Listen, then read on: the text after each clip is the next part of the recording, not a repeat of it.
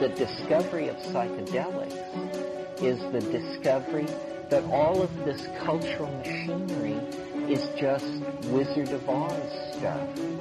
Don't think. Feel.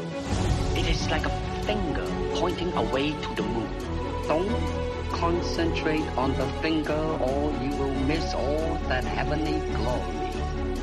And they may well ask, why climb the highest mountain? Because that goal will serve to organize and measure the best of our energies and skills. That's it. How did it feel to you? We choose to go to the moon. We choose to go to the moon in this decade and do the other thing. Not because they are easy, but because they are hard.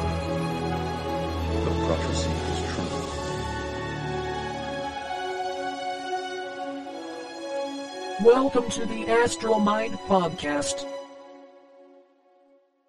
Today I've got a very special guest, a very good friend of mine that uh, I was actually on his podcast. Really interesting dude, TruthSeekah.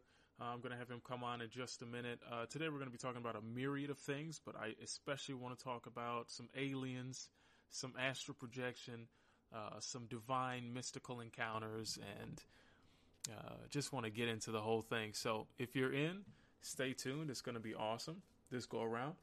So I'm just going to hand it over to you, TruthSeekah. Why don't you introduce yourself a little bit? Uh, you know, just tell us a little bit about yourself, starting off. For sure. Well, hey, thanks for having me, man. Uh, always a, a, pleasure and honor to connect with you, and loved our first talk and got to, mm-hmm. uh, in, uh, you know, um, introduce you to a good friend of mine. You know, um, Devion Conscious TV. I've seen that talk that y'all had, so shout out to what you're doing and bringing to the table.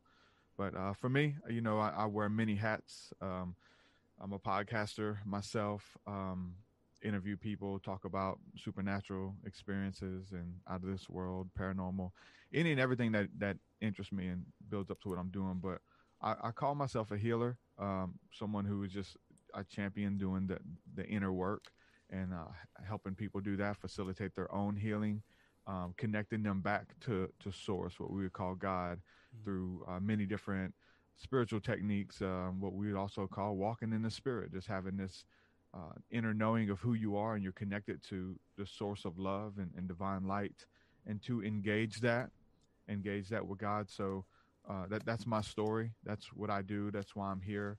Um, I'm a hip hop artist as well. I'm an author. Uh, so so many hats. Again, uh, leading guided meditations. I create courses, and it's all about healing, though. Like the music, the podcast, everything that I bring to the table is to facilitate awakening and, and healing, to let people know that they're loved with an everlasting love and that there's great potential inside of them. So um, I started off having negative spiritual experiences and mm. you know uh, mystical encounters were with lo- what we call lower level entities as a child uh, experiencing demons and, and sleep paralysis and things like that and so that got me interested in asking the bigger questions as a uh, adolescence and led me honestly down the road of like the dark occult path of, of, uh, of rebellion and, and seeking power at the same time. And so that ended up uh, putting me in a place that I didn't want to be mentally, spiritually, um, at rock bottom eventually.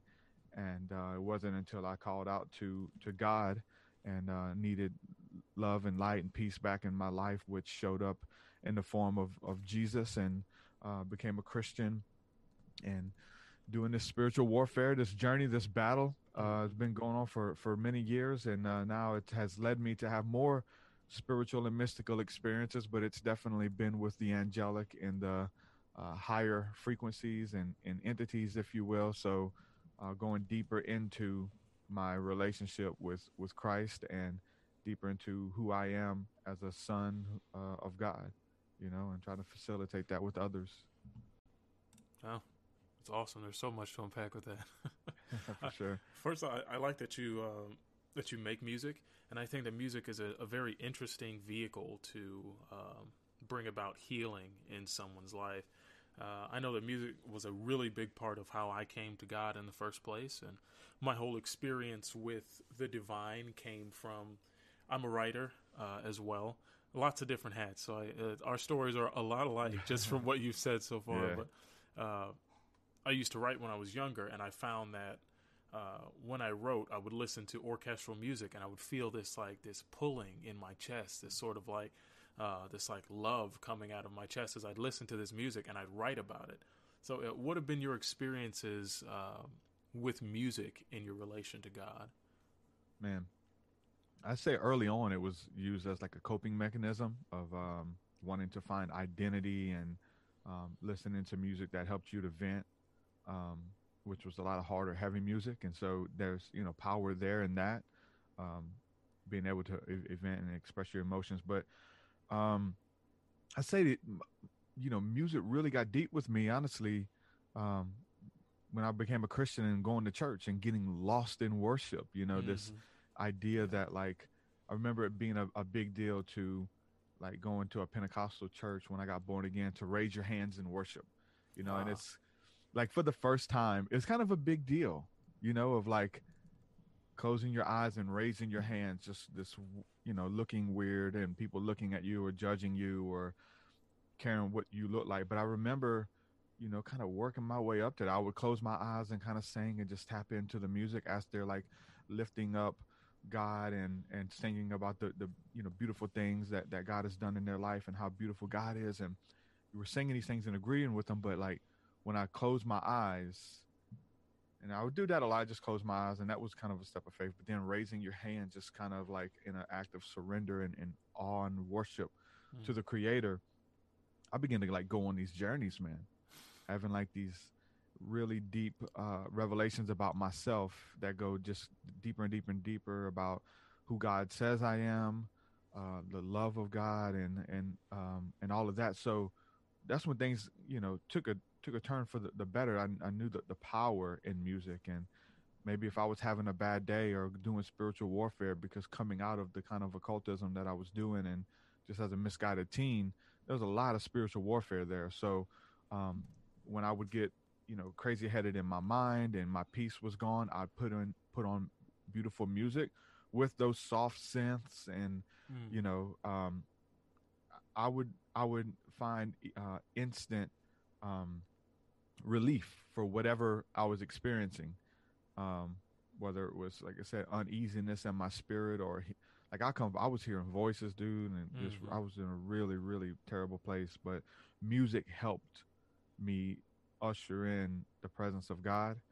And that was 20 years ago. And still to this day, you know, I can put that music on and I'm instantly, you know, teleported mm. uh, to God's throne room, I would call it, to the ethers, to the heavens, whatever names you want to put on it. I like all of them. But immediately everything's okay. It shifts my, my focus, like worship music shifts my focus from my problems being about me and what I got going on and how hard this life is to instantly everything's okay. So that was like the starting point of knowing how powerful music is, you know? Mm.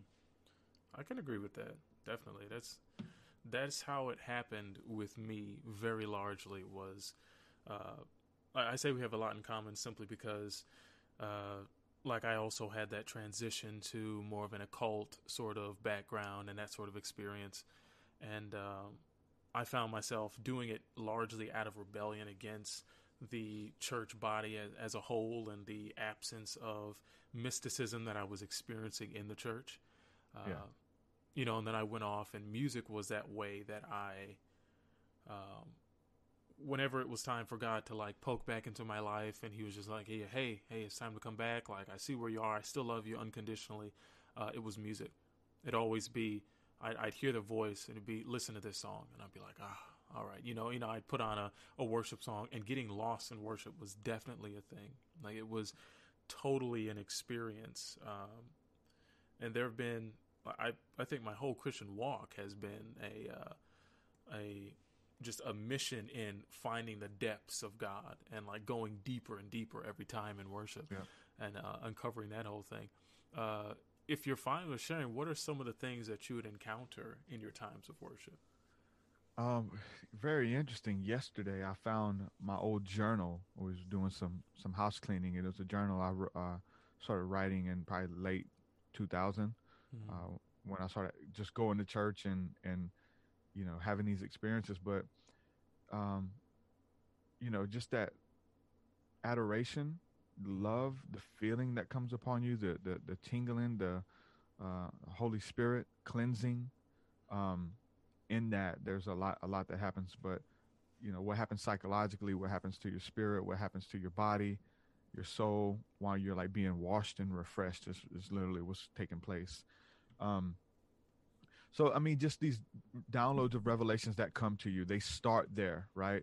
Of this co- connecting and this love and adoration with with the Father, and then you go into your day to day life, and that is just kind of taken to the next level, and then you're like you're wanting to go back, and then so you know church isn't you got three four days in between, so then you do it yourself. Mm-hmm. You know, you put on some some beautiful worship music or or whatever and then you go into prayer and, and, and meditation and stuff like that and then it just takes it to a whole new level there's something about like corporate worship with a lot of people that that's one thing but when you do it by yourself you know where time is not you know a constraint versus a worship service that's 45 minutes or whatever mm-hmm. um, now we can we can have those same type of beautiful experiences and spend as much time or as little as you want and um it was so that was, was a vehicle of me uh, f- for me. Um, and reading that book, I just my journal was just like uh, just the simple stuff, dude, of just knowing that I'm loved and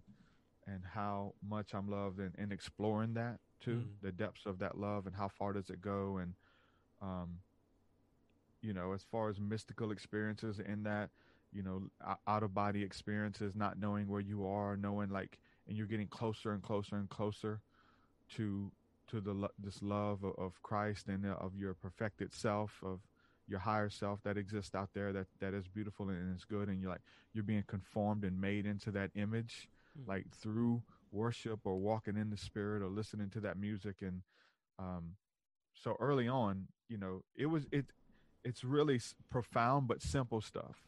Mm-hmm. You know, of of being loved, of being called, of, of having a purpose in life, a destiny, and uh, you know, releasing your burdens and stuff. So, you know, as far as like far out mystical encounters are, are really cool, but they're simple too, you know, mm-hmm. simple but profound at the same time.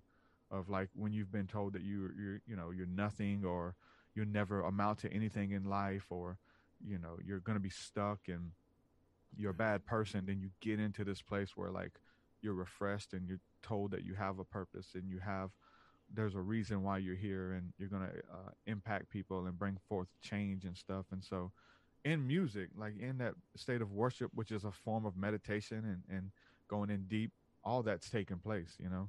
Mm. and it's there's there's nothing like I, it, would be like we want like you know angels to show up or you leave your body and all this stuff. And that, that's beautiful and all that but at, in the simplicity of just putting on some music and closing my eyes and c- connecting with the creator, the the entity, the essence that created everything, our breath, our heartbeat, our anatomy, and knows everything about us, about us and wants to like hang out. Hmm. You know, that still blows my mind. You know that the creator of the universe wants to know. He knows everything about us, but wants to hear us vocalize it, and hmm. maybe there's not even a release until we vocalize that kind of stuff. So, yeah, I always found that interesting. Uh, that's like the scandal or the uh, it's ridiculous that you know this you know that God would be interested in us and that he he'd want to encounter us and know us. I always found that to be uh, pretty perplexing to me. Uh, one of the main things that I struggled with and kind of grew in was hearing God's voice and that discernment of knowing what exactly I was supposed to do. And even though I've moved more toward a uh, Gnostic, Christian, mystic sort of way of doing things, uh, where I I do look to like uh, Krishna, and you know I do follow some teachings of Buddha and things like that because they resonate with me. Uh, there are times where I've you know woken and have just heard God speak, and it's just like, hey, like I want you to do this, I want you to do that, and I'm just like, all right, let's you know let's do this thing. So there's a part of me that can't uh, that can't let go of those things. And I feel like that's a really hard thing to do sometimes, especially for people that are trying to kind of move away from the the church and like its rigidity uh, to more of a free form, you know, following the spirit sort of way of living. it's that there's this tug of war that happens between what you feel and what you're experiencing and what you've been taught. Uh, what was your experience leaving the church? Like, how was how was that whole thing for you?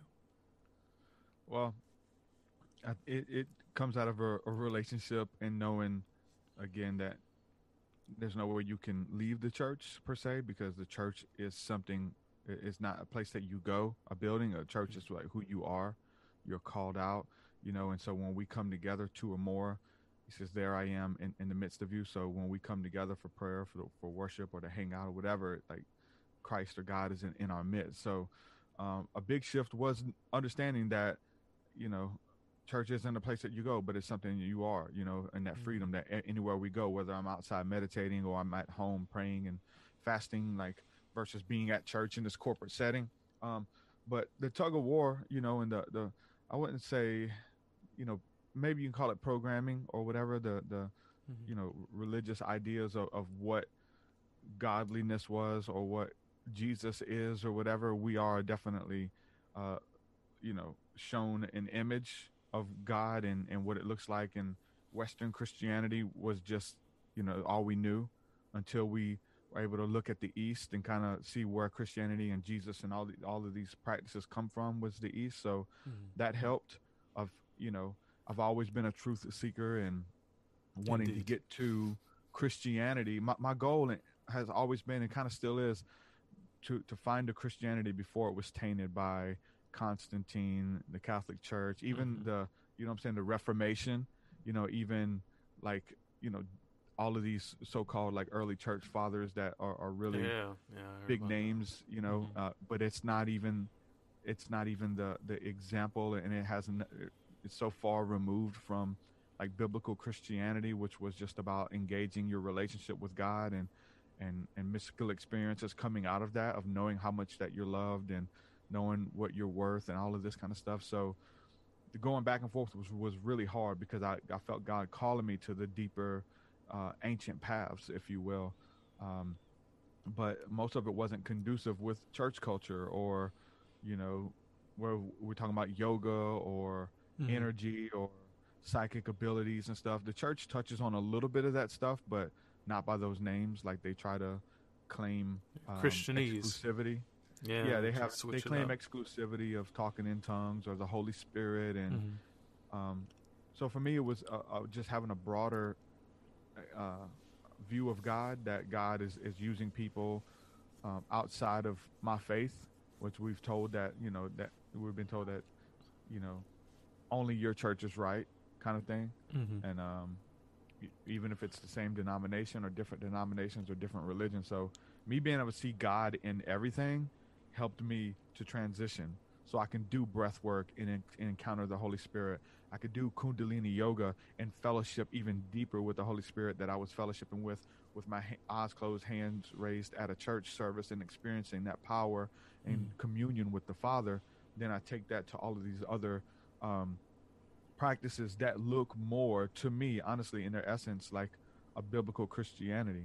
You mm-hmm. know, coming from the East, this Eastern mysticism, it was a mystical practice. It was a mystical encounter with the divine, with angels and demons, and and uh, hearing voices of, of God calling you and the Holy Spirit, and mm-hmm. knowing things about people before you even meet them, having premonitions, like all of this stuff, right, is defined in, in the scriptures. But church culture is like taboo or demonic or new age to talk about any of these things uh, if you refer to them outside of people's Christianese, like you said. Yeah, it's it's hard to control those experiences uh, when when it comes to your experiences of God. When it can funnel through the Catholic Church or it can funnel through a uh, religious organization they are the ones that hold the power. They're the ones that are the gatekeeper for encountering God. So you have to listen to them and they have control. You know, it's a it's an instrument of control doing that.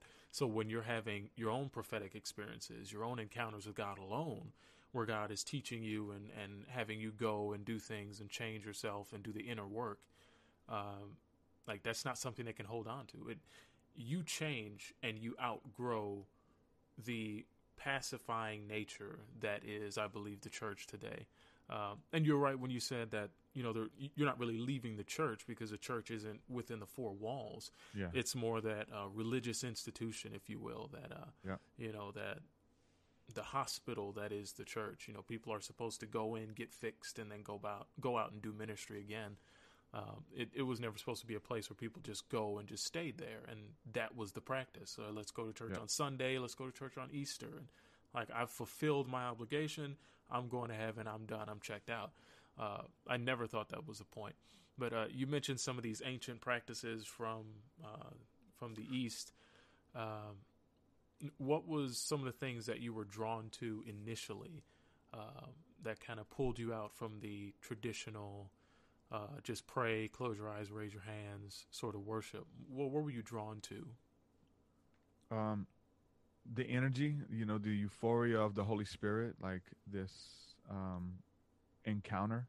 You know what I'm saying? Um, Mm. Which was big for me early on and continued to be bigger. And like I said, just recognizing that spirit in other people, like people that I demonized or thought that God couldn't use, which w- include Muslims, Hindus, witches, New Agers, um, Catholics, you know, all of these things that I denounced and, and claimed were false ways, but I can see God in it.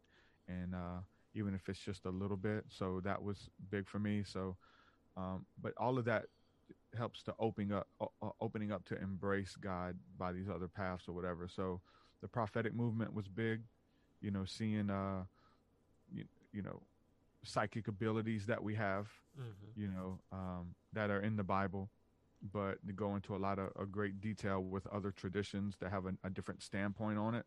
So hearing other people speak about stuff that we've been reading or, or believed in in the Bible or Christianity for years, um, but they hold a different piece of the puzzle, um, and seeing that it, it fit, and you judging things according to the fruit of what what it produces, and looking at people who practice Kundalini yoga or uh, chanting or mantras or chanting Om or whatever, and seeing the, the fruit that that produces in an individual's life of walking in the spirit. So just just with that, just opened me up to so much more um, that I can tap into and engage. So you know, the encounter is big, but seeing that there's there there are many ways to experience that those encounters with God to engage God's heart through all of that stuff breath work meditation prayer kundalini yoga was big you know because it's like um, you know your body is involved in, in in your energy your essence connecting with the holy spirit that divine nature um that Okay. through those practices man you can you know i say feeling because we don't it's not all about feeling but like what happens when you get up from that kind of stuff? You know the ufo experiences and stuff like that that i've had and you know what happens after an encounter what happens after you see these things uh what is it? For me it's it's awe it's wonder it's creativity that's imparted it's that god is real and exists somewhere and we can engage it and pray and communicate and uh, it made it all real. So the, the the mysticism and the spirituality behind any of those um, encounters or beliefs um, doctrines dogmas whatever Hmm. what does it produce in an individual? And i'm con- and i'm for that because for me like jesus is love god is love. Yeah. and so if it's producing love and it's producing purity and honesty and and and for you to to not just be a good person man but to really help people and like bear one another's burdens is kind of doing what jesus did then then i was was and still am for it you know? So, and I know personally, just from our last uh, our last time, our last conversation on the podcast, that you uh, that you have a lot of experience, like you said, with uh, UFOs, and it, it was a I don't want to say it was a shock for me, but it was like like I, my mind was blown. It's like, oh, I didn't even know.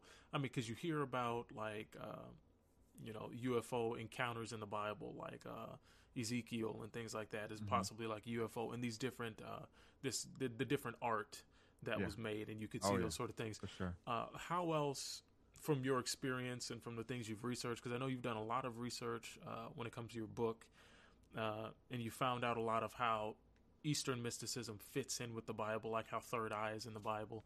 Uh, how are UFOs, aliens? How does that fit into uh, the Bible with uh, divine encounters and so on and so forth? Yeah, um, it just it just depends. Like if you know the different. For me, it's the angelic. It's angels. Okay. You know, and so when we read about these angels that are traveling back and forth from heaven to earth, and you know, the Bible says that that they did it, and then you can experience it, you can encounter it. You know, and that's what I did. I um, there were some things in the scriptures that opened me up to it, and and some videos that I had seen that that weren't real popular at the time that people were asking for sightings and even using the Bible and and they and they had like you know angels appear to them and um, and it became real and that sparked something deep within me because I've always thought that that was something demonic or they're going to abduct you and take you off the planet and stuff like that but to see that that there are fiery chariots chariots of fire that are mentioned of in the Bible Hmm. that um, even God you know traveled uh, and he said through he he led the uh, Israelites through the desert by a cloud by day and a fire by night. This pillar of fire, they were literally fi- following fire Mm. in the sky at night. And so, um, a lot of other things that, you know, in the scriptures that could be a UFO, which I don't really believe are now, but Ezekiel's wheel was like one of them um, that I kind of thought could be, and a lot of people still do. I used to think that, but thinking that opens you up to experience it or just be open to it. Um, and even like the Star of Bethlehem, like when they followed the star to the birth of Jesus, like people would tell you that that was a, a UFO that they were following in the sky or whatever. And I used to believe that stuff. I don't anymore, like as far as what those were, but um, the angelic and heavenly hosts that are watching over humanity um, and have been since the beginning, since we were primitive and have been watching and tracking and maybe even interfering with our evolution in a sense. Um, how does it fit in the Bible? Just the angelic, you know, the, the fiery uh, beings that I've seen and encountered and communicated with, quite frankly, um, going back to the seraphim, which which are the fiery, you know, angels. They're fiery. They're made out of fire. Mhm. To be able, able to travel at the speed of light, back and forth or around the solar system, the universe, all creation, and and bring tasks and do things like matter can't tra- travel that fast, you know. And so it's Mhm. it is the essence of light.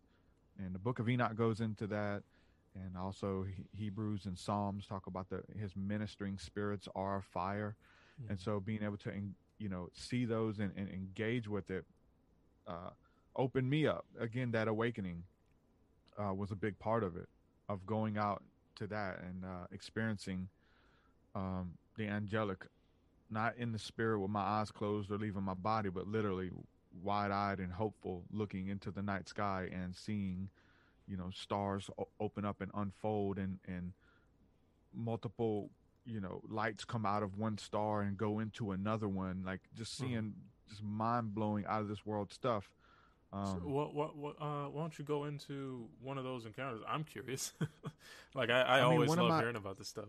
Yeah so you know it's always been again an awe and wonder it's always been like you know it, it for me it proves god's existence like Mhm. angels are real heaven is real when you're looking in the night sky you're literally gazing into heaven um, the bible uses the same word for sky and heaven it's the same thing Mhm. um, one, one, one prof- I mean, I had a bunch of profound experiences, but one really profound one is I, we had just wrote this uh, worship song. It's a worship hip hop song, and um, it was just I was listening to that, and I was just singing it to the Lord, and I got into a place where I would get to work really early so that I could leave out for my run to go and uh, and stop at a rest area or get to a, a dark place where there's no light pollution because that's when you're stargazing. It's it really helps a lot. So, um, trying to find an open field, and so I I would clock in at two in the morning and try to hurry up and load my vehicle, even though like our cu- when I delivered par- car parts, our customers didn't really open till six or seven.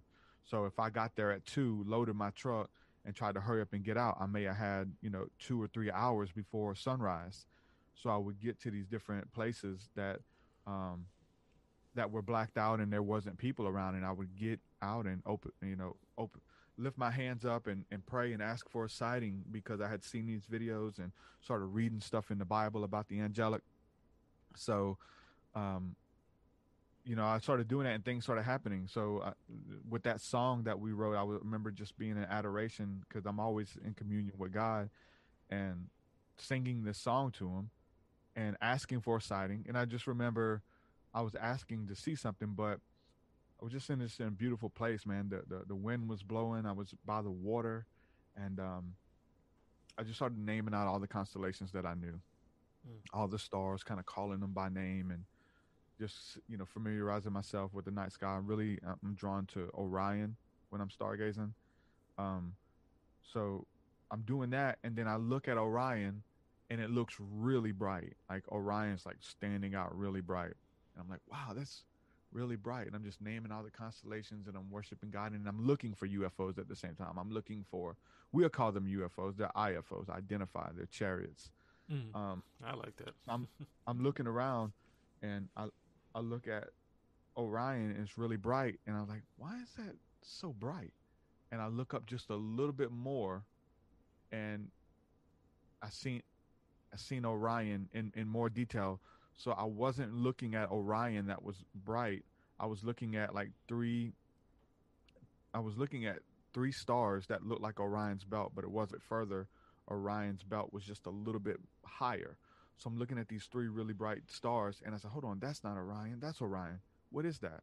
And as soon hmm. as that thought came into my mind telepathically, um, it was two. It was three stars, but one on each end.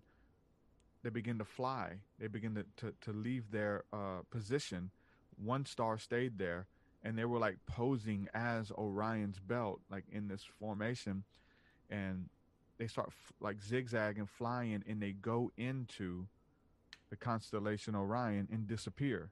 And I, I'm like in awe and wonder and kind of freaking out. And I try to grab my phone to film it, but um, it, it doesn't. You know, I can't pick up stars on on a cell phone. Um, so yeah for me, just in that place and nobody's here, it's just me and God, and I'm just gazing at the stars, and I'm like, show me one of your chariots, show me your angels, your messengers, and I'm just in this place of adoration and love, and, and all of a sudden, boom, I see that, and they fly into Orion. So, like, what that does for you, like, oh my God, I'm just, I'm in, I'm thankful. Thank you, Father, for showing me this. Thank you for allowing me to experience it, and and after that, like, what happens? Like, an excitement and awe, a wonder uh, repeatability. Can we go out and continue to do it? So that was just one, you know, uh, that was just, you know, perfect concoction for an encounter that changed changed my life and, and, and led to like many more, you know, of seeing them during the day and seeing so many and then, you know, telepathic communication that comes with you. There's downloads is what we'd call it. During um, the day. What? Yeah thing because like at night you you know it could be easily explained away well that was satellites that were yeah, yeah. stalled or something and took off or you know i think a lot of us when we want something too and we're stargazing and we see a, a plane or a satellite or anything a space station we're like a ufo because we were looking for it we want it so much so like anything that's moving in the night sky we're calling it a ufo but so for me like during the day um it would have been a little bit, little bit more clear like what is it? Can you see light during the day? Is it going to appear as fire? Um, so I started asking for those encounters during the day, and uh, and ended up seeing, you know, s- several occasions where um, some people call it the, a tic tac shape uh, UFO or um, um, cigar shape, but there was times where I've seen those. They just look like tubes, and uh, and they they could take off and fly really fast. Um, there's something so weird. It's like once you see them and, and you acknowledge them and they know that you've seen them, they a lot of times they take off. Like they're just there long enough for you to to see and then they leave, which is kind of strange.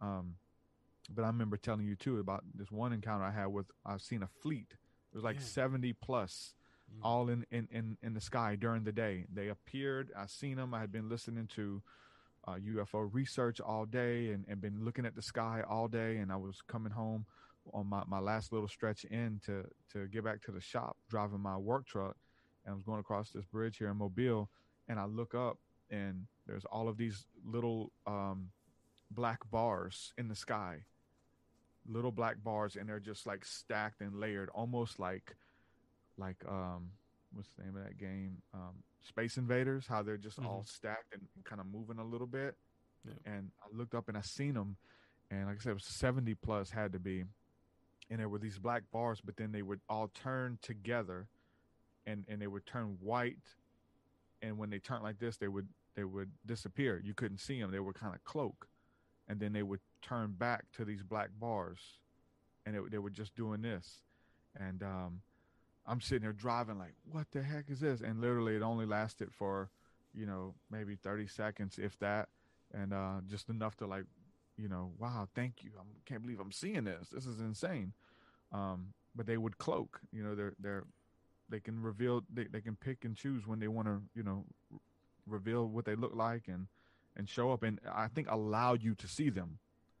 Like they have to allow you to see them. So I, you know, all of these experiences and stuff, I feel like I was allowed to see. And a lot of times, boom, there's this thought, uh, overwhelming download, we'll call it telepathic communication that's released as well during these encounters. Most of the time, again, I'm talking about this awe, wonder, creativity, uh, imagination, like so much. You get like an upgrade in all of this stuff, which I believe my music, you know, received that because um, I can write about this stuff and articulate it in my music with a whole new, like, in, in, in, in, like a whole new dimension and allow other people to facilitate similar experiences as they're listening to my music, you know, and be able to encode that in the music. All of like, you know, the the beauty and awe and wonder of those encounters. Like, even though people weren't there with me, I can try to articulate it, encourage them to go out and have their own experiences like that. But still, for people who don't who've never experienced it just like i've seen those videos of people going out and doing it and it birthed something within me to go out and try it myself. You know my music has kind of done the same thing for people who don't know anything about this stuff to go out and try it and i get emails and testimonies like almost daily of people having these type of encounters and um so you know or or people who have already had it but they've there's nobody talking about it because it seems taboo and and you seem crazy and you're communicating with UFOs telepathically in the night sky. Like, mm-hmm. you know, to hear somebody voice what you're going through um, has been a huge, a huge part of my podcast and my music as well. So it's, you know, helping a lot of people that healing and let them know that they're not crazy, you know, and that the stuff is real. Right. Shoot. So seeing it during the day, I, I can't even imagine. like I, have had an angelic experience where I, I, believe I saw an angel, and it was pretty wild experience, uh, which actually makes me think about. I remember uh, perusing your extensive catalog of videos on your channel, uh, and I came across one where you said you had seen Jesus, and I was like, I don't want to watch this one yet because I'm going to have you on a podcast and I want you to talk about it. Then, uh, would you say that was the same sort of experience as the uh, seraphim, or uh, no, because that was with my eyes closed. You know, okay. that was um. Did so you didn't watch that video? No, no, no. Tell me. But tell okay, me. so yeah, yeah, yeah, yeah. So that was just um, just you know having these en- encounters, and and I had a, a couple friends who have been kind of going through this awakening with me, mm-hmm. and so as I would talk about this stuff instead of them denouncing it or thinking it's demonic, it intrigued them, and so they would go out and stargaze with me and do meditations with me and all this stuff. So they started having their own experiences. So um, I remember going to a friend's house, and, and I think it was only three of us who showed up to this. It was me and two other friends, and we're just, you know, engaging God through prayer, which is something we did often to facilitate experiences or just to pray for one another to help bear one another's burdens and stuff like that. So it's a small little prayer gathering at, at a friend's house, and we begin to pray. And there's just left different levels of, of prayer. You know that. Um, mm-hmm. and and we begin to pray, and we didn't really feel anything. And I, I hate that I keep saying feeling, but you can sense when the spirit is around. Oh no, you know, yeah, or I sense when when when the atmosphere changes and it's charged with glory and light and love. You know, and whoever's in that in that facility gets changed, and so we begin to, you know, pursue that stuff, and I still do. So me and two other brothers were at his house, a friend of mine's house, praying, but we're not really feeling anything, and we want an encounter. We want to to see God, you know. Um, so we put on another video on YouTube, and it's these people like over in I don't know, it was in Africa revival or something. People were praying in tongues, and little kids were catching the Holy Spirit, and they were crying. And we watched this video, this move of God, and and w- just watching that lit something else in us. To hey, let's let's go a little bit deeper, man. Let's just lay it all out. Mm-hmm. Let's go. Let's go in for it. Let's everybody pray at the same time confess your sins, like just really let it go. So it's just three of us in this little uh, house holding hands in a circle praying. And you know, I'm just allowing, you know, my spirit to stir up and pray through me. We're praying in tongues and we're just going after it. And all of a sudden, um, I felt this energy hit me, which was the Holy Spirit, but like times a million. And uh, it hit me and went through my body and it felt really good, but it was pulsating and and it, but it hurt at the same time. There was like a pain, like a like an anguish to it. It was good and refreshing and healing, but in anguish at the same time. And it hit me, and I was holding my two friends' hands, and I jumped, jolt, I jolted back when it hit me, mm. and um, when my eyes closed, I began to see like a silhouette of a person walking towards me with a white light and the person just kept getting closer and closer and closer and i just knew it was jesus or the one we call jesus christ uh, and it just become it come start walking closer and closer to me with my eyes closed. And the closer he got in my mind's eye the more intense that fire and the joy but the anguish got. So it felt good but it was like a holy reverence and like a, a broken heart kind of thing too. So as jesus started getting closer and closer in my vision eventually that silhouette took up everything until all i was seeing is this white bright light in front of me and feeling that energy just kind of in my body, this impartation of the joy and the peace and the, and the beauty, but also an impartation of like God's heart for humanity and for the broken. Like I was receiving it and got to feel it. And I was screaming. I was literally laying back screaming at the top of my lungs. The, the experience was so intense that, yeah. but the two friends, as I was holding their hands, screaming, crying, um, they didn't want to let my hands go because they could feel this energy pulsating off of me. Mm. And it was euphoric and it was beautiful. And they were like crying too, as we're just in this holy moment. And um, like we channeled God's heart, you know, and we got to experience it and feel his burden for humanity. And we left that experience changed, man. Um, one of my friends, he, he was scared that the neighbors were going to call the cops because I'm, these houses are close together and I'm, just yeah. at the top of my lungs, screaming out in uh, anguish and pain, but yet joy at the same time. So when I, you know, that story of me see, being able to see Jesus, you know, with, with my eyes closed, that was so beautiful. And I've heard of similar experiences. You know, mm-hmm. one of mm-hmm. my mentors had a experience like that. Like if he felt he actually could feel like uh, Jesus being crucified, he was just on the floor and he could feel the pains in his hands and in his feet and the crown of thorns, and he was just screaming and it's still that anguish and broken heart yet the beauty and the euphoria of this otherworldly supernatural impartation you know hmm. oh yeah i can feel that it was beautiful it yeah, was awesome definitely. and and it what it's not for the sake of having that or telling mm. the story it's the the you know of what happens when you leave like what did mm. that impart to you did you just get to feel good and now whatever like no like my heart is broken you know for humanity and for restoration and the mm-hmm. same you know to to to, to carry you know i'm saying the the same burden and mantle of jesus which is what christians are supposed to do you know you know care for the hurting the widows and the orphans and you know speaking being peacemakers letting people know that that god is love and he he loves them and reconciling them back to their creator like you know and a lot of people kudos we do that without those exp- experiences you know because they read the mm-hmm. gospel or they had grace shown to you but to them but having an, an encounter like that man it just really you know i wouldn't say it changes everything but it makes it it's like heart surgery your man. faith man yeah definitely it's heart surgery because we you, we leave change like the sake of mm-hmm. seeing a ufo just to see it like oh yeah they're real man. You can see them like what does it do? And i'm i'm i'm i'm interested in this in the psychology behind it and and and, and the spiritual fruit behind it.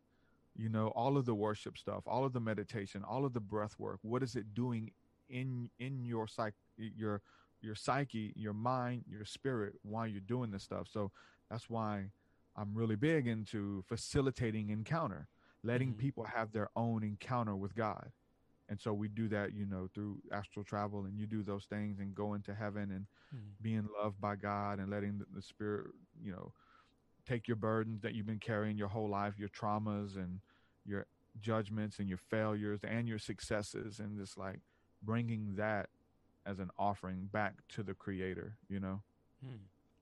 so what are your astral experiences like or w- what would be one of the more profound experiences, if you don't mind sharing those. I mean, obviously, I I'm a fan of of, what? astral projection or uh, an out of body experience Okay. or, or things. so of for me nature. for me like that that's kind of what that is Mm, like when you're going in really deep in in the worship and you've you're you know your body's not there yeah. you know for me um you know i, I think they're tied together because we talked about this like like a difference between like remote viewing or Mhm. astral projection like you are in the ethers you are in heaven right now and you're catching a glimpse of it you know it's hard to make out stuff like what it what it is or to tell where you are there's not you usually it usually doesn't happen like this people can write books and sell stuff but um, trust me you don't go to another realm and they don't say welcome you're at nine ether yeah. this is the threshing floor of heaven there are Uh-huh. several more levels to it doesn't you're just in this weird heavenly place with heavenly host or demonic and you can kind of tell by the you know what i'm saying the The vibe vibe, yeah. of, of, of you know where you are the level of love the level but i think that you know your vibe attracts your tribe like on the earth and in heaven so when you tap into the spirit and you have these type of encounters whatever the types of, of things that you're doing on the earth you're going to be able to uh, go higher in the spirit Mm. you know and so and it's through love acceptance grace mercy peace like all of that your alms everything that you've been doing the things that that only god knows that you've been doing um, for me it, it's a currency or or the fuel for that vehicle of where you get to go when you close your eyes.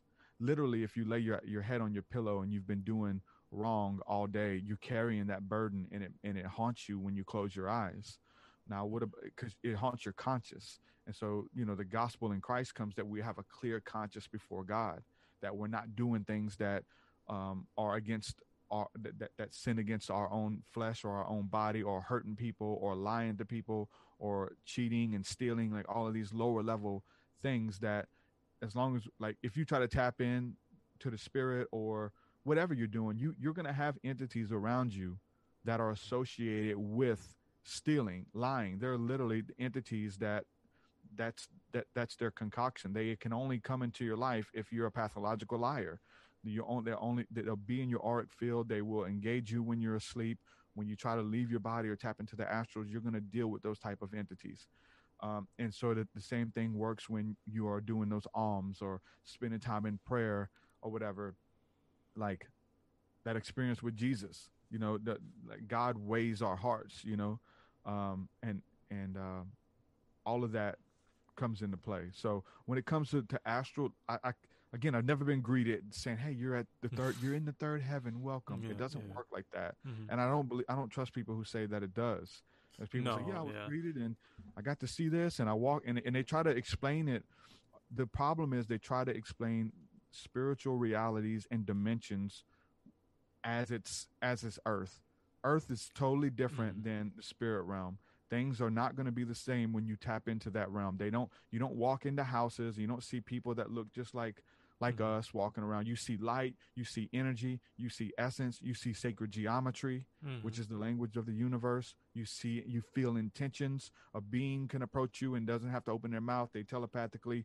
communicate with you or just off of their vibe you you, just- can yeah. tell their vibe just like and there's you know pieces of that here on earth that we experience as well like Mhm. we can read each other's auric fields and i know i know people who know stuff that i'm doing that only god knows they're so in tune with god and reading energy that i can't hide anything from these people because they'll Mhm. call me out on my bs because they know what i'm doing i didn't have to tell them nothing Mm. they know whether my head's down and my countenance countenance is low if i'm talking out of my ass like they know things about me because they're in tune with with the energy um you know and we're supposed to be that way as well being able to read the energy and the essences. So um we tap in to be absent from the body is to be present with the lord to go into those deep levels of worship where you leave your body.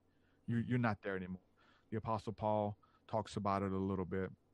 And to be honest with you um the when when the apostle paul talks about he knew a man who whether in his body or out of his body he does not know but he he tapped into the third heaven right he, Mhm. he said that the experience was so real that the guy didn't even know if he took his body with him or he just went there in the spirit realm spiritually i traveled but it was so real i, I don't even know if i was still here i think i might i think i might have went there um we read that and it relates to the spirit world and it relates to the kingdom of heaven and having these encounters. But we uh, did a plant ceremony, um, a plant medicine ceremony of doing uh, psilocybin mushrooms and Okay. you know very similar being Yeah. taken to these these realms man where the angels reside and the angels live and eternity it's heaven you know going there um stuff is imparted and then i go back and read the stuff that paul is writing about and it makes more sense Mm. like going Yeah. to a place where i would sound like a madman to even explain what it looked like and felt like. It looks like your background man. You know it looks like outer space. It looks Mhm. like um energy in essence. And so to come back and say yeah there was all these little dots flying around and there's these wheels and, and spinning things and essence. You sound crazy trying for the carnal mind. The bible says that the carnal mind doesn't even can't even comprehend the things of the spirit you know Mhm. for they are spiritually discerned it's kind of like you you had to be there kind of thing you yeah, know and that's the much. thing because people can go there Mhm. that's the thing so these conversations and us even talking about it is not to you know blow a whistle or toot our own horn the thing is like this is available for you too you know for you to encounter this if you want it all things are possible if you believe in them and so that's you know the hopes of having these talks is for people to kind of do the inner work and tap in even like those vehicle the vehicle or the currency like there'll be things in your life that you'll go in through deep meditation and, and prayer breath work all that and you'll get to a level a level that you can't go any further. You're stopped Mhm. because you're shown something in your heart that you have to get out. It's weighing you down. It's too dense for you. You have to uh, forgive someone. You have to um, give money back to somewhere that you got it by ill means right there's things that you're doing in your in, in in your waking hour that is hindering you from going in deeper or higher in the spirit realm to engage with your perfected self to engage with with christ or whatever you're trying you're wanting to to to engage with and so um, clean hands and a pure heart. That's what the bible says without that no man shall see the lord to Mm. be able to see this you got to have clean hands and a pure heart and so gratitude thankfulness and uh, making sure that your, your path is straight will allow you to go deeper into these these mysteries that is the currency or the fuel for that vehicle Awesome. Shoot, I find a lot of that predominantly affects me uh, simply because when I'm trying to approach God, I'm trying to reach God and have these experiences. Um, th- there are a few different a few different things that happen.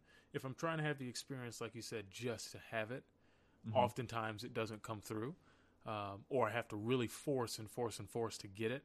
Uh, when I have the experience to draw closer to God or to uh, grow in my love for God and humanity, then the experiences tend to kind of move more smoothly. They tend to just take me on them. These experiences just happen Yeah. to me. Mhm. Uh, and like I've had a lot of experiences where things just happen. You know, uh, you know, like when I saw that angel, it it was just the product of it happening. You know, I was just open to that experience, and I, I do think it is absolutely true. Uh, you know, to have clean hands and a pure heart, um, because doing those things, like you said, they're very dense vibrationally. They're very low vibration, and not only do they keep you from seeing God just in the vibratory energy of that, but I believe it's the quality of your mind as well Yeah. because you, you keep yourself in this place of shame because you know what you're doing isn't right. Yeah. You know, you know Yeah. what you're doing is hurting someone else. And I feel like the ministry of Jesus is really uh, the ministry of love, like, you know, the ministry of reconciliation. He said, love God and, and love people as you love yourself. It's just love. Like, love is the underlining theme of that. Um, and I feel like when everything we do is based out of that love, that it, it flows much better. And uh, we actually get to the center of who we are. Um, so you spoke a little bit earlier about uh, Kundalini yoga, and I feel like I'm being drawn toward Kundalini yoga a little bit more. Um, but before we like dive into that, I'm curious about what your first experiences with Holy Spirit was like. I know we talked on your podcast a little bit about the uh, revivals that you had gone through and that whole like revival time, which I Yeah. think is very fun. It's, it's Yeah. an interesting time, and you see a lot of healing and a lot of faith grows there. But Mhm. what, what were some of those experiences for you for uh, revival and things like that? Yeah. Um, again, um, I, I, I have a couple videos on some of these experiences and um, on my page, but um, I talk about you know that initial baptism of the Holy Spirit, you know, and um, I ended up going to a, you know a prayer meeting where someone told me that there was a prophet that was going to be there, and I didn't didn't wasn't interested in the things of God or church or anything like that, but I was interested in the occult at the time and dark stuff. And uh, you know one of my mentors uh, was like an older brother figure in my life was inviting me to church inviting me to prayer meetings and i didn't want to go. He told me there was going to be a prophet there at this particular prayer meeting. So i said what's a prophet? He said well a prophet is like a christian psychic. I was like oh that that sounds interesting. I want to check that out you know? He's like all right, right. come on come to this prayer meeting. So we go to someone's apartment and there's literally like man almost 20 people crammed in a little bitty like two bedroom apartment and people are in the living room and, and they got the lights turned down kind of dim and they put on worship music. And that was my first time seeing people like with their eyes closed and hands raised and and some of them are crying some people are walking back and forth somebody's laying on their face on the carpet and they're you know they're just they're in another realm you know mm-hmm. that's so when I, when I talk about leaving my body or going astral stuff like those that, that person's not there right now he, he his mind his spirit his soul is somewhere else um and I see people crying and it's like it's beautiful music and I'm just sitting there as an outsider like okay this is kind of weird you know mm-hmm. um, and then one of the, uh, one of the gentlemen who was there comes down to sit next to me and says hey Derek uh, my name's so and so and wanted to uh, ask you man do, do you want Jesus to come into your life do you want Jesus to forgive you of your sins and um, again like any rational human being like I don't want him not to forgive me right yeah, I want him to forgive me. I don't want to go to hell. I don't want to like, you know, be responsible for all the stuff I've done. So I said yes. And he said, well, let me pray with you. So he leads me on the prayer of repentance and it's what we would call the sinner's prayer. It's simply just acknowledging your faith in what Jesus did on the cross to win us back to, to God, to cleanse us from all unrighteousness, that he, he, his blood covered our sins and he paid our sin penalty and all the, you know, so I acknowledge that. I asked God to come into my heart, Jesus. And when I, I prayed that prayer and I meant it though, you know, even though it seemed, you know, just spur of the moment, I did, I meant it. And when I said that prayer, immediately I felt like a fire come down upon me and enter my body and just start going through and cleansing me. And it felt really good, but it felt, it was still, it was hot. Mm-hmm. And I began to burn with a fervent heat. I began to shake Mm-hmm. And I started to cry because I felt like all of the evil, all of the bad stuff, all of the mistakes, all of my failures, everything, stuff that, you know, people don't even know about, only God knows. Like, in an instant, I felt that love. It was love. It come down and it cleansed out anything wrong that I had ever done. And it was so euphoric and so overwhelming that I was like crying hysterically and I was just shaking and trembling. And I come to find out that that's what they call the baptism of the Holy Spirit, where mm-hmm you put your faith in Christ and you ask for for God's love to enter your heart and and it, it happened like upon like profession of of making Jesus the Lord of my life and from that moment things changed you know I wasn't uh the sad depressed lonely kid that I was I was 13 when this happened um to have that experience and then my heart is just changed and I go home and they say, yeah, that's the Holy Spirit. You're a believer now, and you know you should start reading your scripture to understand more about Jesus and who He is, and you know more about the Holy Spirit and how to interact. So we start going to prayer meetings and going to churches, church services, and like like that experience is is, is happening to me over and over again.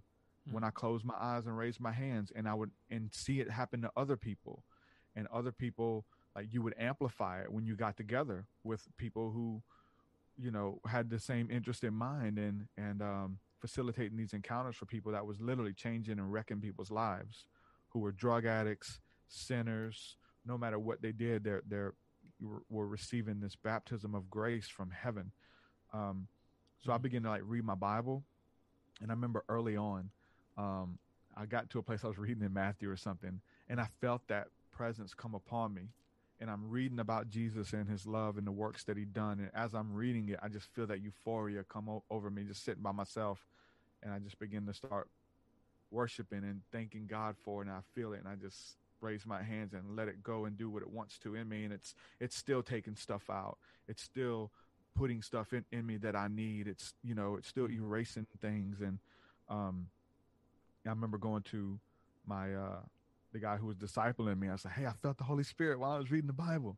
He said, Oh, really? What was you reading? I said, I don't really remember, but I just began to worship and I just, you know, I just went in deeper into it and it was so beautiful. And he was like, he kind of rebuked me in a soft way. He's like, We should have been paying attention to what you were reading. He was trying to illuminate something to you in the scripture, yeah. but you just got like caught up in the euphoria of it, you know? Mm-hmm. And so those were like some of the earliest, most precious times that um anytime I feel it Mm-hmm. I, I still feel the same. You know, if it's a, a, jolt, if we're doing, and I feel it through breath work, I feel it through prayer, I feel it through like engaging God's heart. If it if it's one little jolt, if it's a, a you know big wave of it that hits me, it's still my best friend.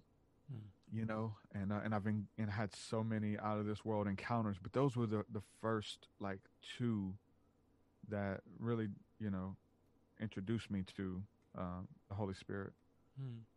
And when did you start seeing the connections between Eastern mysticism in the Bible, like Third Eye in the Bible? That was much later because that first experience happened in 1998. Again, I was 13, right. and um, so to see like the the mystical stuff didn't really happen until um,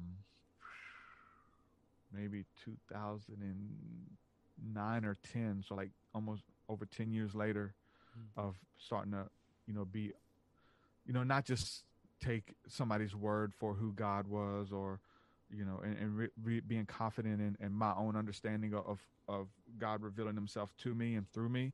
Um, and as I did that, you come down off of your high horse and your soapbox and say, okay, God is dealing with everyone. So when it comes to the Holy Spirit, a big part of that was like, you know, with Kundalini yoga and stuff, uh, the prophecy in Joel, where the Lord says, He gives Joel a prophecy, He says, I will pour out my spirit on all flesh.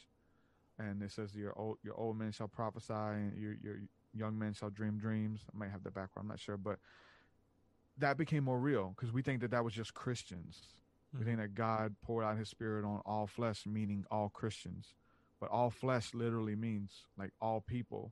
Yeah. You know, that they, they have you know the ability to tap in to, and to have similar encounters that is just you know the spirit in their essence bidding them to return to their creator mm-hmm. in relationship so understanding that scripture and then meeting people outside of my faith who had that fruit you know and then seeing you know reading more literature that were books that were taken out of the bible you know, all of this stuff just broadened my view versus just narrow church culture, American Christianity stuff, and uh, seeing God working in other people who have no idea who Jesus is. They've never said that name, but they know what love is.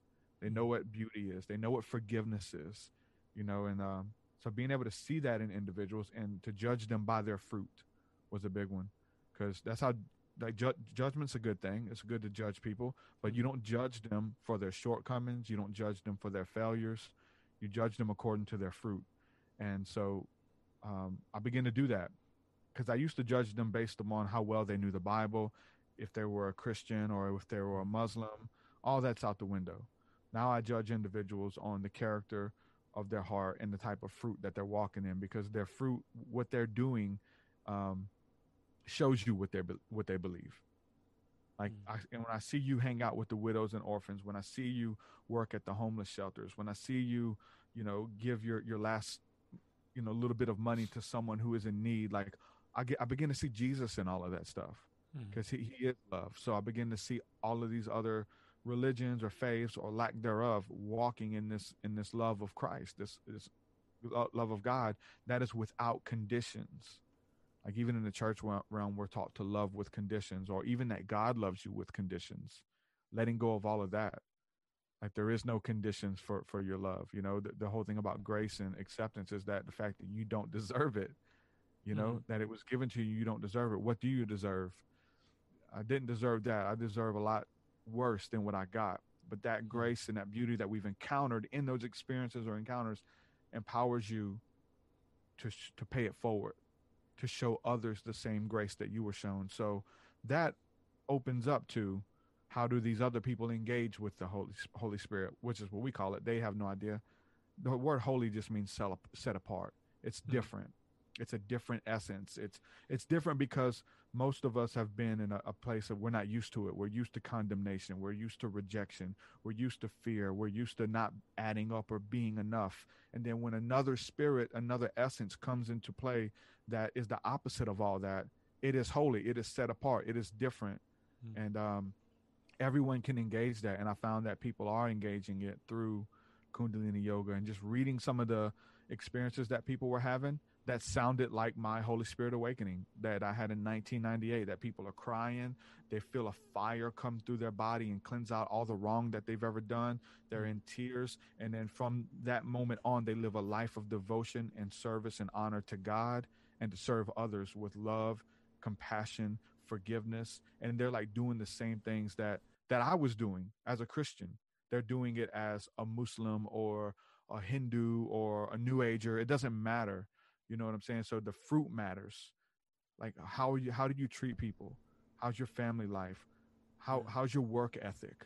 You know, are you like do you do your job like are you trying to st- steal hours on the job are you hiding on the job so that you don't get caught doing stuff are you you know it all comes to, to play and uh mm. in your fruit so that's that opened it up for me to even try kundalini yoga and oh, you know breath work or meditation or even just regular yoga like or so, even stargazing with you know the UFO stuff what does to go deeper into that you know? What does kundalini yoga look like for you? Like what's a typical session look like for it's someone who very simple. Yeah very very simple. So i mean there's just a few you uh um um techniques that i had I've done early on that I've, I learned watching some videos and doing Kundalini yoga with, with some friends, and uh, they're just very simple techniques. First of all, it's it's that posture of the heart. It's engaging with God through the spirit, but at this point, you're getting your body involved in it. In Christianity, it'd be a little bit of sim- a little bit similar with the dance. You know how David danced before God, and your body is involved in the worship.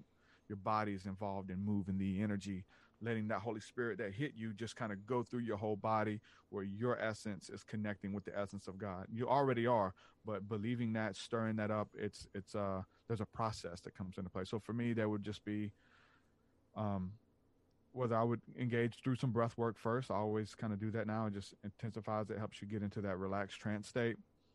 But literally, um, either standing or sitting there's just some techniques that you can do that that move the energy around in your body as you're mm-hmm. connecting with your higher higher power so um you know doing meditation it's it's almost like meditation but you're you're connecting with the body it's praise and worship but you're connecting the body mm. to move the energy to to allow it to, to flow freely throughout your body up your spine and um so for me i mean if i was to you know it's kind of hard to explain techniques, but mm-hmm. more show you the different techniques of you holding your arms out to the side, almost in that posture of worship as you would do this, or some people worship like this, but you would move your body back and forth.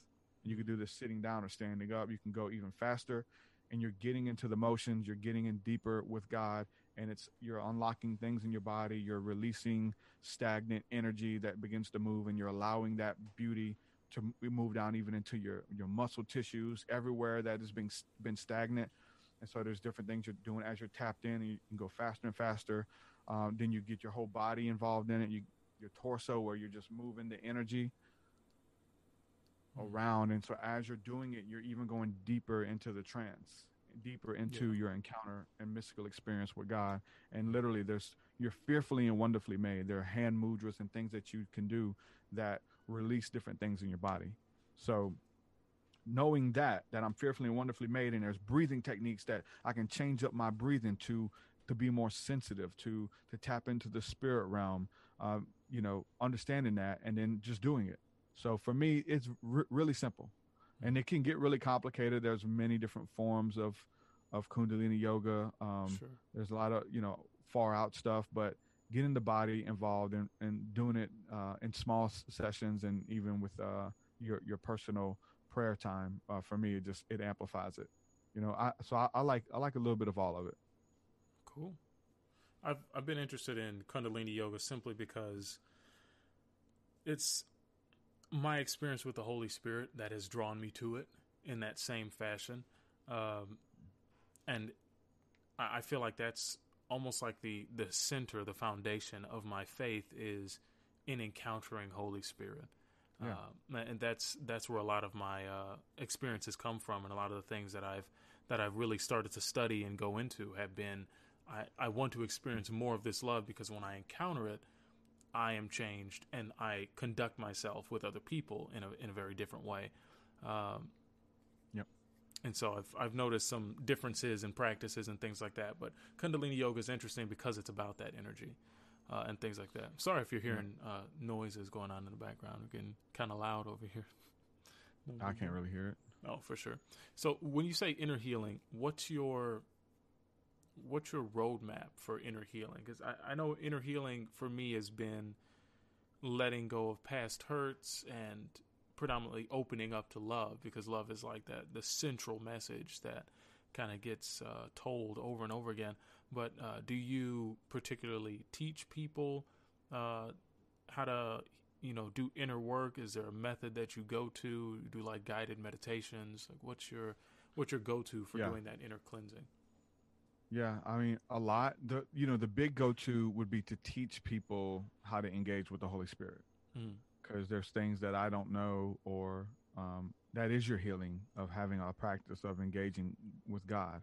So anything that I do would hopefully um, encourage one to do that, and versus like having people continually coming back to me for answers or because I don't have all the answers. I'm still trying to figure stuff out and but I have I, I know who does. You know that we know God has the answer. So people will lead you astray. People tell you their opinions and all that kind of stuff. But God is heart is continually for you. So I don't think there's anything that you can want to know about the universe and about life and everything, the way things work, that, that God won't tell you if you if you get it from Him, versus going through occult means or trying to get it from secret books or all that kind of stuff. But going directly to God in prayer and in meditation and devotion, and um, so I try to teach individuals to do that. And then so for what I would do, you know, again, doing guided meditations is to kind of facilitate um, an experience as far as me.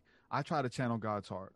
You know, I try to because I, I know God's heart through through reading the scriptures and how much He loves me, and so I can prophesy. I can I can quote that over, you know, anyone. The the, the promises of God in, in Scripture that are yes and amen. Um, so that's a part of healing.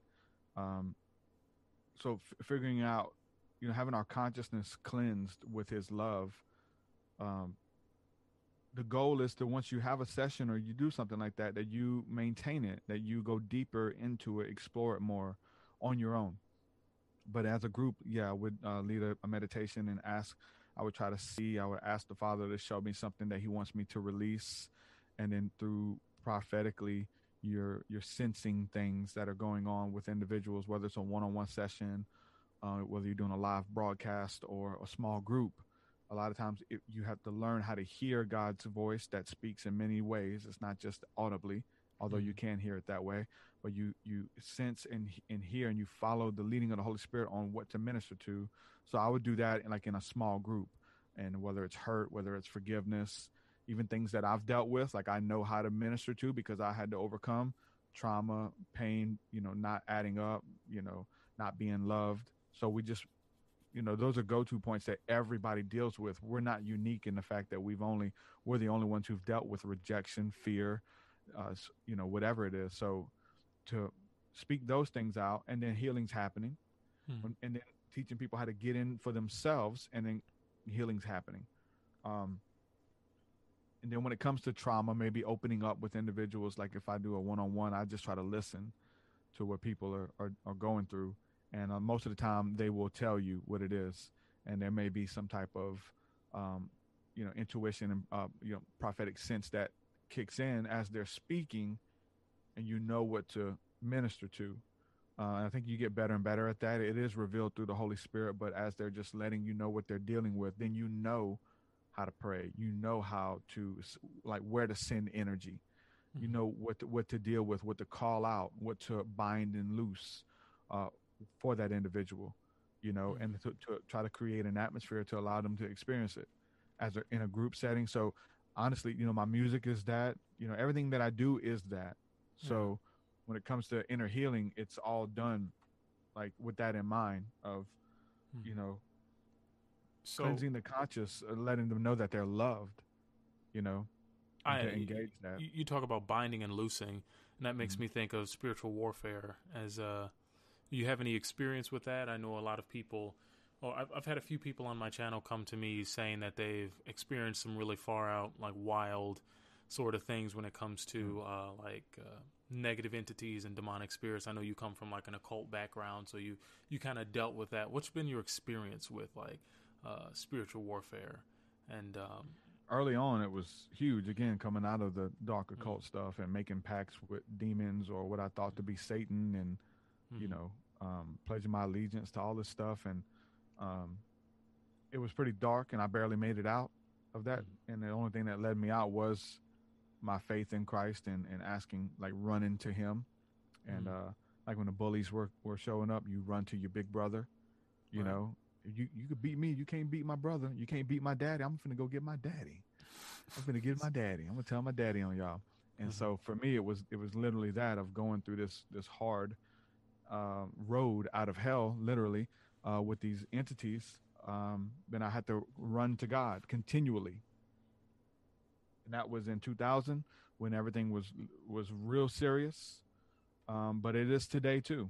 You know, I didn't graduate from that of of of where I go when when you know the bullies come out when mm-hmm. there's people around me that I'm not strong enough to take all y'all. I can take two or three of y'all, but I can't take all y'all. I got to go get my dad. Mm-hmm. So literally, it's hey dad, they're picking on me again. Mm-hmm. You know, and uh, you know that's how I that's that's honestly, it's a, it's engaging from a place of rest. Mm. Uh, of, of the Lord will fight your battles for you, and I know you got yourself in this mess, but I'm gonna get you out, man.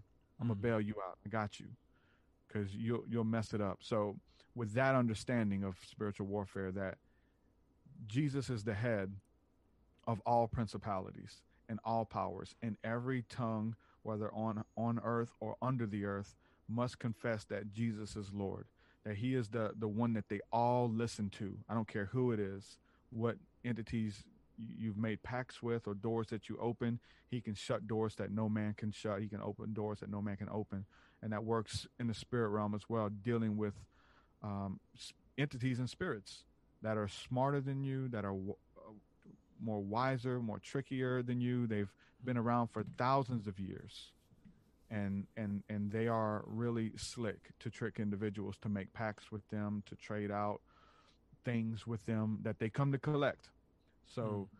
when it comes to spiritual warfare again those things that we talked about earlier the the the things that you're doing on the earth that spirits are attached to and they're and they got in they got in because you did something you wasn't supposed to you sinned against your body you sinned against god you sinned against humanity and now there's spirits attached to you because of that. Like there's ways to get free with that. So for me, it is spiritual warfare. It is number one to run to the Father. Hmm. Don't don't you know the the biggest sin is trying to do it yourself. You know, and looking at Adam and Eve when Adam was naked after they ate the fruit, they look at they they looked at themselves and knew that they were naked, and then so they try to cover up what they've done. They put leaves on and made made clothes for themselves, and they God's looking at them and say, "Hey, what are you what are you doing? Mm-hmm. Oh, nothing." "Oh, I'm naked. We're trying to cover up our nakedness." He's like, "Who told you you were naked?" So that's the first thing that we do when we get in over our head or we sin or mm-hmm. we try to cover it up to people. We don't want nobody to know for many reasons: humiliation, um, mm-hmm. self-loathing. Like, um, so we, we do that but the number one thing to do is to go to the Father um, mm. in the midst of that. So that's number one.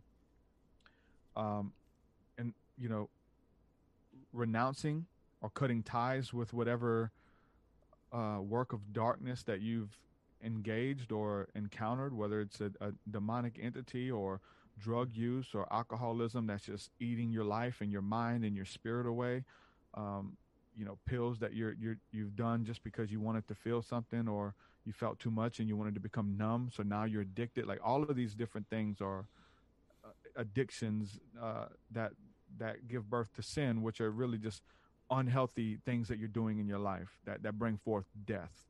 Um, and there's spirits attached to it. So there's been you know many different experiences in my life again coming out of the occult first thing is do is to run to god you know mm. but then there's things that you can do as well confession getting it out of you um, you know because you don't you think nobody knows but just and you're holding that burden and it gets stagnant so to mm. release that burden before god to the bible says that if we confess our sins one to another we'll find healing like if there's some stuff that I, because I, I, you know, I do a good job at carrying my load. You know what mm-hmm. I'm saying? But it breaks. I get broken. It breaks me down. I get worn out. So the best thing to do, again, bringing it to God. When you're bringing it to your brothers and sisters as well, you are bringing it to God, because mm-hmm. we are made in His image and they are His represent um, representatives on the earth. So when we confess this stuff, it breaks any bondage of of that, that has been trying to hide. That's the only thing that these entities can do is, is lie, deceive, and and try to get you to to hide your sin. Once mm-hmm. you can confess it into the and you bring it to the light, it's like the, it's like having a rock with all of these bugs under it. And once mm-hmm. you pull that rock away and the light, the sun hits it, those bugs scatter and they leave. Mm-hmm. So we have those unconfessed things, or we try to act like we're, we're we're okay and we pull that rock away, we allow God's light to hit it through confession. Hey man, I'm I got to get this off my chest, man. And just even in that, finding someone that you can talk to of talking about the stuff that you're going through in your mind, the weird thoughts that you're having, suicidal thoughts, just speaking them out. Hey, listen, I'm going through this. I need some help. Can you at least pray for me? Because like it's it's even the prayer is a confession of getting it out. Mm-hmm. Like I got to get off my chest. I got Father, take this from me. Agreeing with somebody else, even though you're asking for help, you are releasing it at the same time. So that's just two things. Like you know, it, it goes deeper and deeper. So as far as binding and loosing, it's taking authority over your life. You know, taking authority over, um, you know, your your your past, your present, and your future, giving it to God so that you can be clean, that you don't have to hold it and carry it worship music comes into play garbage in garbage out setting an atmosphere mm-hmm. uh, taking authority over unclean spirits is what like we, we have in christ like we have the ability to take authority and to cast them out um, and so meeting with other people who know their authority mm-hmm. um, really helps and then all the while you knowing your authority hopefully that you know it gets to a place where you don't have to like always like go seek somebody out for for prayer or anytime that you cursed or anytime that you looked at pornography or whatever like you can literally you know you know what i'm saying? You, you know what to do to to to find freedom um versus telling everybody or whatever the case is. So those are just a couple examples. Like i've had a lot like i've had demons try to choke me and, and attack me in my sleep. Most of the time when you can't like if demons can't get to you in your waking hours they'll attack you when you're asleep. So I've had like entities try to choke me. Mm-hmm. I've had them. Gra- I've had I've had them reach into my face and grab my brain and paralyze me where I couldn't breathe and I'm choking in my sleep. And I feel them. I can I literally felt it, and it just grabbed my brain and squeezed it, and mm. I'm just gasping for breath. And I wake up praying in tongues and putting on the whole armor of God. And mm-hmm. this was when I was coming out of all of that like they were aggressive as hell. They like, didn't want you really, to go. re- yeah, really, re- I made I made pacts with ancient entities, man, and mm. uh, you know a lot of them, and, and, they don't play fair. You know, they they, they cheat. They so, lie, cheat, and steal. Who are the ancient entities? I, I, know we talked on your podcast before about like, uh, you know, like Nephilim and you know some of those fallen yeah. angels and things. And I kind of want to go and talk a little bit about like the origin of the world, and because you kind of blew my mind with the, uh, you know, that uh, Elohim and like you know many and things like that. Uh, mm-hmm. It'd be cool if you were going to that uh, as well. Yeah. Um. So yeah, who who are they? Yeah. Mm. Um. Fallen angels. Um. Fallen angels. I don't think that they're all are fallen angels. Let's say that because some of mm-hmm. them are they're they're angel. They, you know, the word angel means messenger. So, mm-hmm. um, again, those entities or demons, the demons are angels too. Mm-hmm. You know, we use that in a broad term of light and darkness, right? Um, when you do those sins, when you smoke crack, when you get on pill addiction, there are certain entities that are loosed. And he's not a bad guy just because he's, but he brings bad news. Mm. His his deal is that you have made a pact with me because of the things that you're doing on earth. You have come into agreement. You're playing in my territory. I own this this house. And so now that you're here, I've got some other friends who who live with me. Mm. And because you're going to stay with us, you need to get used to us. And so that's that it's addiction, it's anxiety, it's fear, it's hopelessness, it's uh it's everything that's demonic you know? Mm-hmm. So to think that those entities like are bad they, they they just have a job to do. Like those demons they have a job. And and there's and because they own that house. And when you go live there when you make your bed in there you have to lie in it. Same with the beautiful entities and love and light and alms entities and good works and good deeds. Like there are there are beings that that vibrate at that level of frequency. Some of them we'll say are the fallen angels, the angels that, um, you know, left their first estate, which was the heavens, and mm-hmm. they looked at the the daughters of men, and they saw their beauty, the beauty coming from their hair, and they wanted to sleep with them. They were, you know, they came down, they left their first estate. Enoch goes into this. It's a little bit in Genesis um, six, and it also reiterated a couple times throughout the scriptures. But these angels that left heaven came to earth to sleep with women, and what happened was they bore, they had children with the women and bore uh, Nephilim. These they, they, they were they were men of renown, as the Bible calls it. So they were uh, giants on the earth. They were big. A lot, of the women died in, in childbirth wickedness happened. They were they were evil. Um, so that's why supposedly God sent the flood uh, mm. was to wipe the earth of the, of the Nephilim because they were eating people. They were having wars with one another. Another these big giant entities, which is the, the theory. And then once God sends the the flood, right, the flood of Noah to wipe mm. out the wicked and and the Nephilim that had taken over the the earth essentially. Um, when those beings died, they couldn't go to heaven, and it wasn't supposed to be on earth. Um, so their spirits are said to be the evil spirits that haunt and torment mankind on the earth that are trapped in between heaven and hell right now. And so they're here on the earth and they're influencing kings and, and rulers and princes and things like that. So that's just one. That, I don't think that's all of them. There's there are mm-hmm. many different types of entities and angels and and, and, and things that come into play when we're talking about the spirit realm. But those are some of the ancient entities, and some of them were, were worshipped by um, cults and, and, mm-hmm. and religious orders of old. Um, you know, some of them were, um, you know, teaching people how to do magic, teaching people how to cut themselves and do ritual and all types of wickedness. And so people come into agreement with them. And so for me, coming out of occultism, I did that literally, you know, asking, um, doing rituals out of the Satanic Bible, even creating entities that some have done um, with the mm-hmm. Necronomicon and stuff like that, and and uh, the different essences of creating an entity or allowing a, a, a framework for an imagination where an entity comes and lives that has thoughts and feelings and stuff like that like all of that is mm-hmm. possible too so when I say, you know, making pacts with these ancient entities, it was doing rituals through the Satanic Bible, doing rituals through. You were really you know, in it.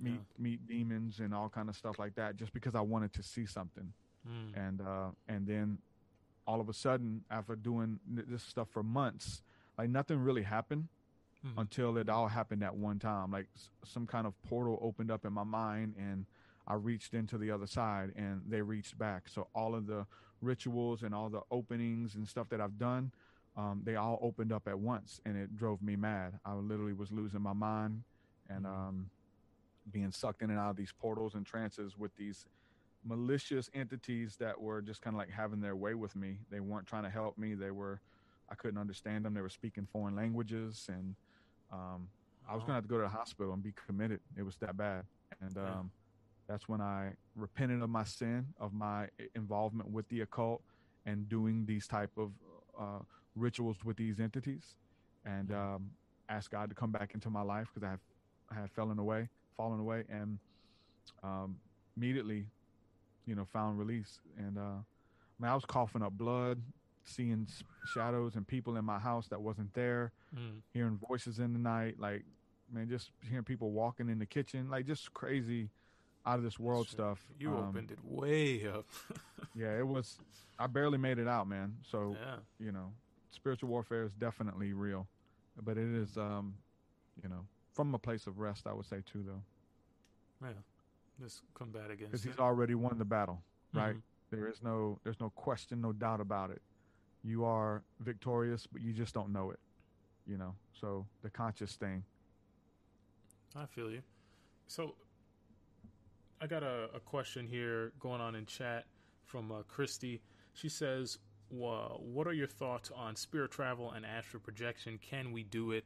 I'm assuming she's got the connotation as well. Like, uh, can we do it? Is it something safe? Is it something real? What are your thoughts on that? Yeah. Um, again, like, I think that every time that you close your eyes and go into deep worship, I think you're leaving your body. Hmm. Like when you go into that deep meditation, um, worship is always the entry. Like, and that's just adoration to God, you know, Yeah. and, and thankfulness and gratitude, and and then come whatever may. So the things that we explore and the things that we see in the spirit world, um, essentially are out of body experiences because you, you you're going somewhere in in the spirit realm you you have left your body and you are in the third heaven you are in the ethers or the astral realms as we'll call it you're you're you're not here anymore so um it's definitely encouraged in the scriptures going into the tra- it's going into the trance state Hmm. it's that but it's not that you leave your body to like fly away out of your head or whatever but you go within to Mhm. experience the, the heavens. The, the only the, the, the way that we experience it as humans is to go within, which is the portal, and through actually going through the heart gate.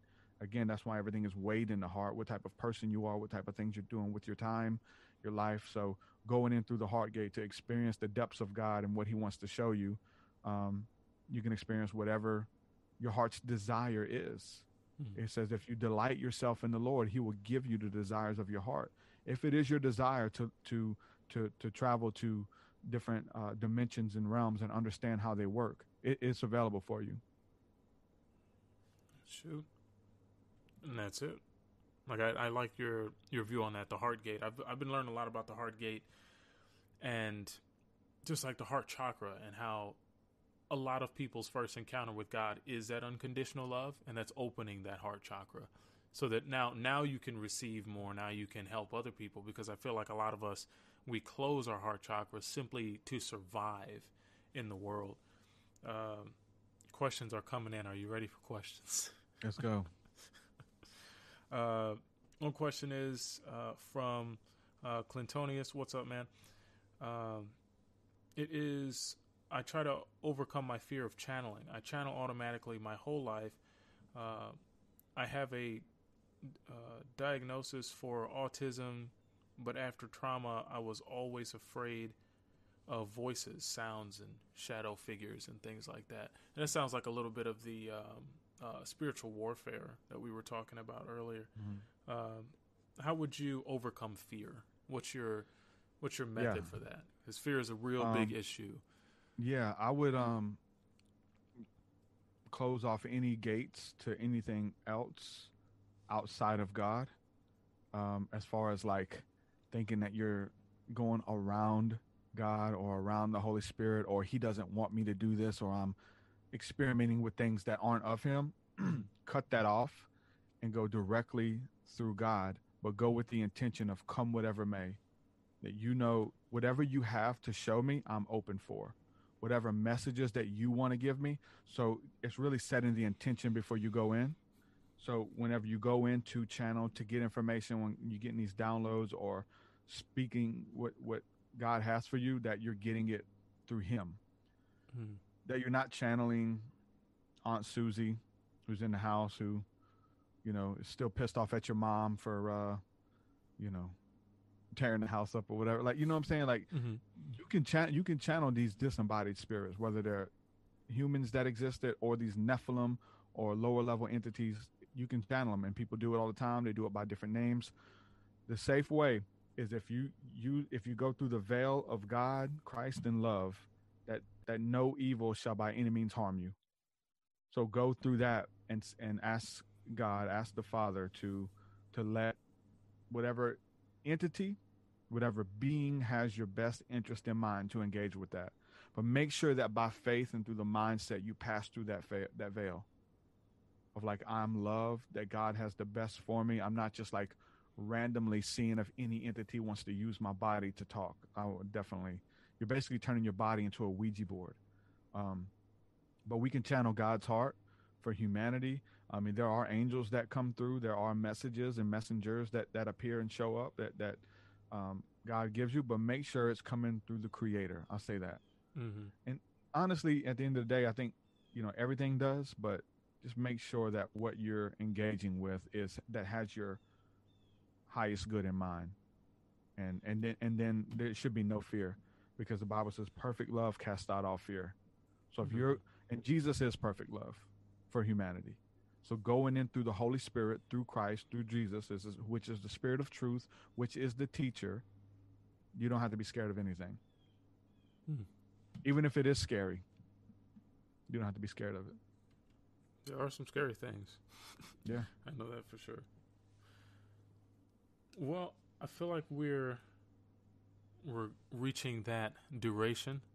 Uh, unless there was something that you wanted to touch on specifically, um, I kind of wanted to give just a little bit of time for uh, because you are a very experiential person. I wanted to give a little bit of time, if you're open to it, to uh, pray for the audience, pray for uh, anybody that listens to this uh, after hours or when the podcast is already done.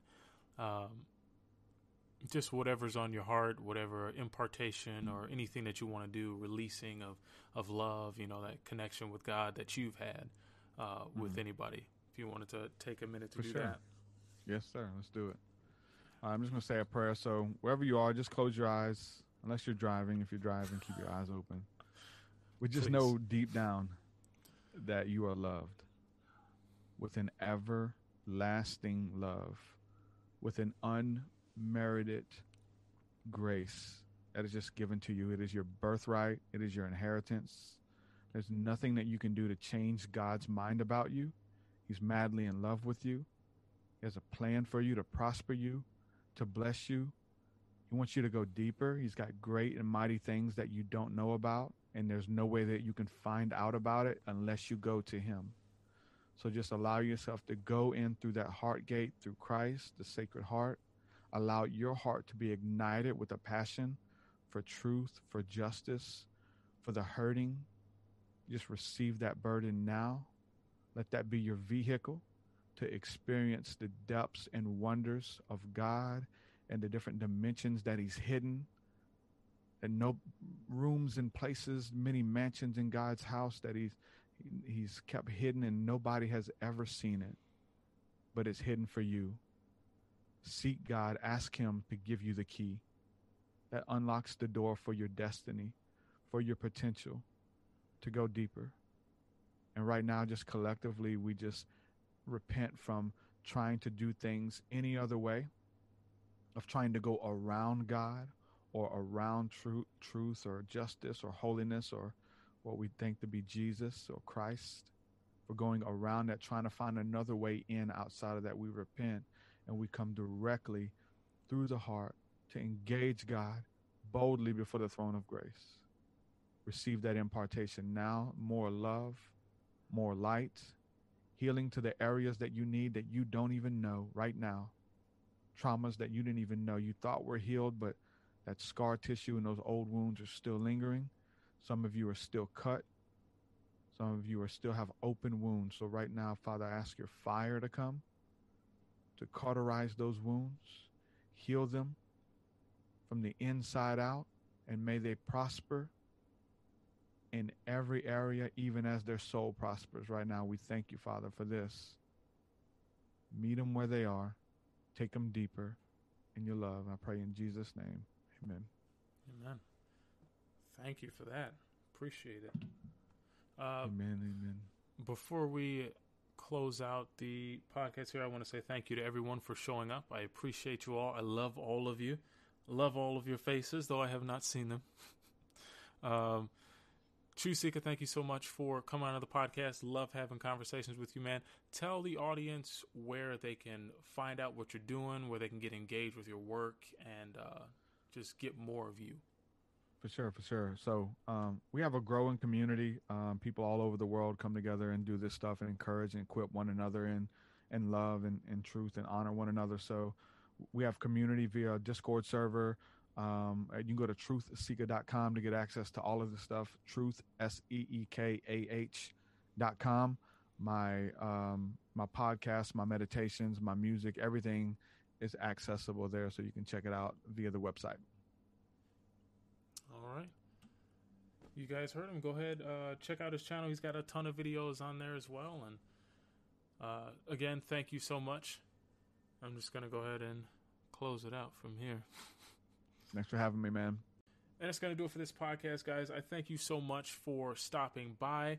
Like I said, I love all of you guys. I love the community that we're building.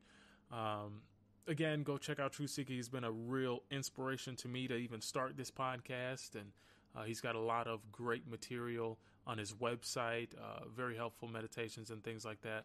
Uh, if you want a one on one coaching session from me, or if you would like to uh, just have me help you with uh, awakening yourself spiritually and connecting with God and feeling that inner love and guided meditations, you can go to my website, calmelkez.com, and I'll help you out there.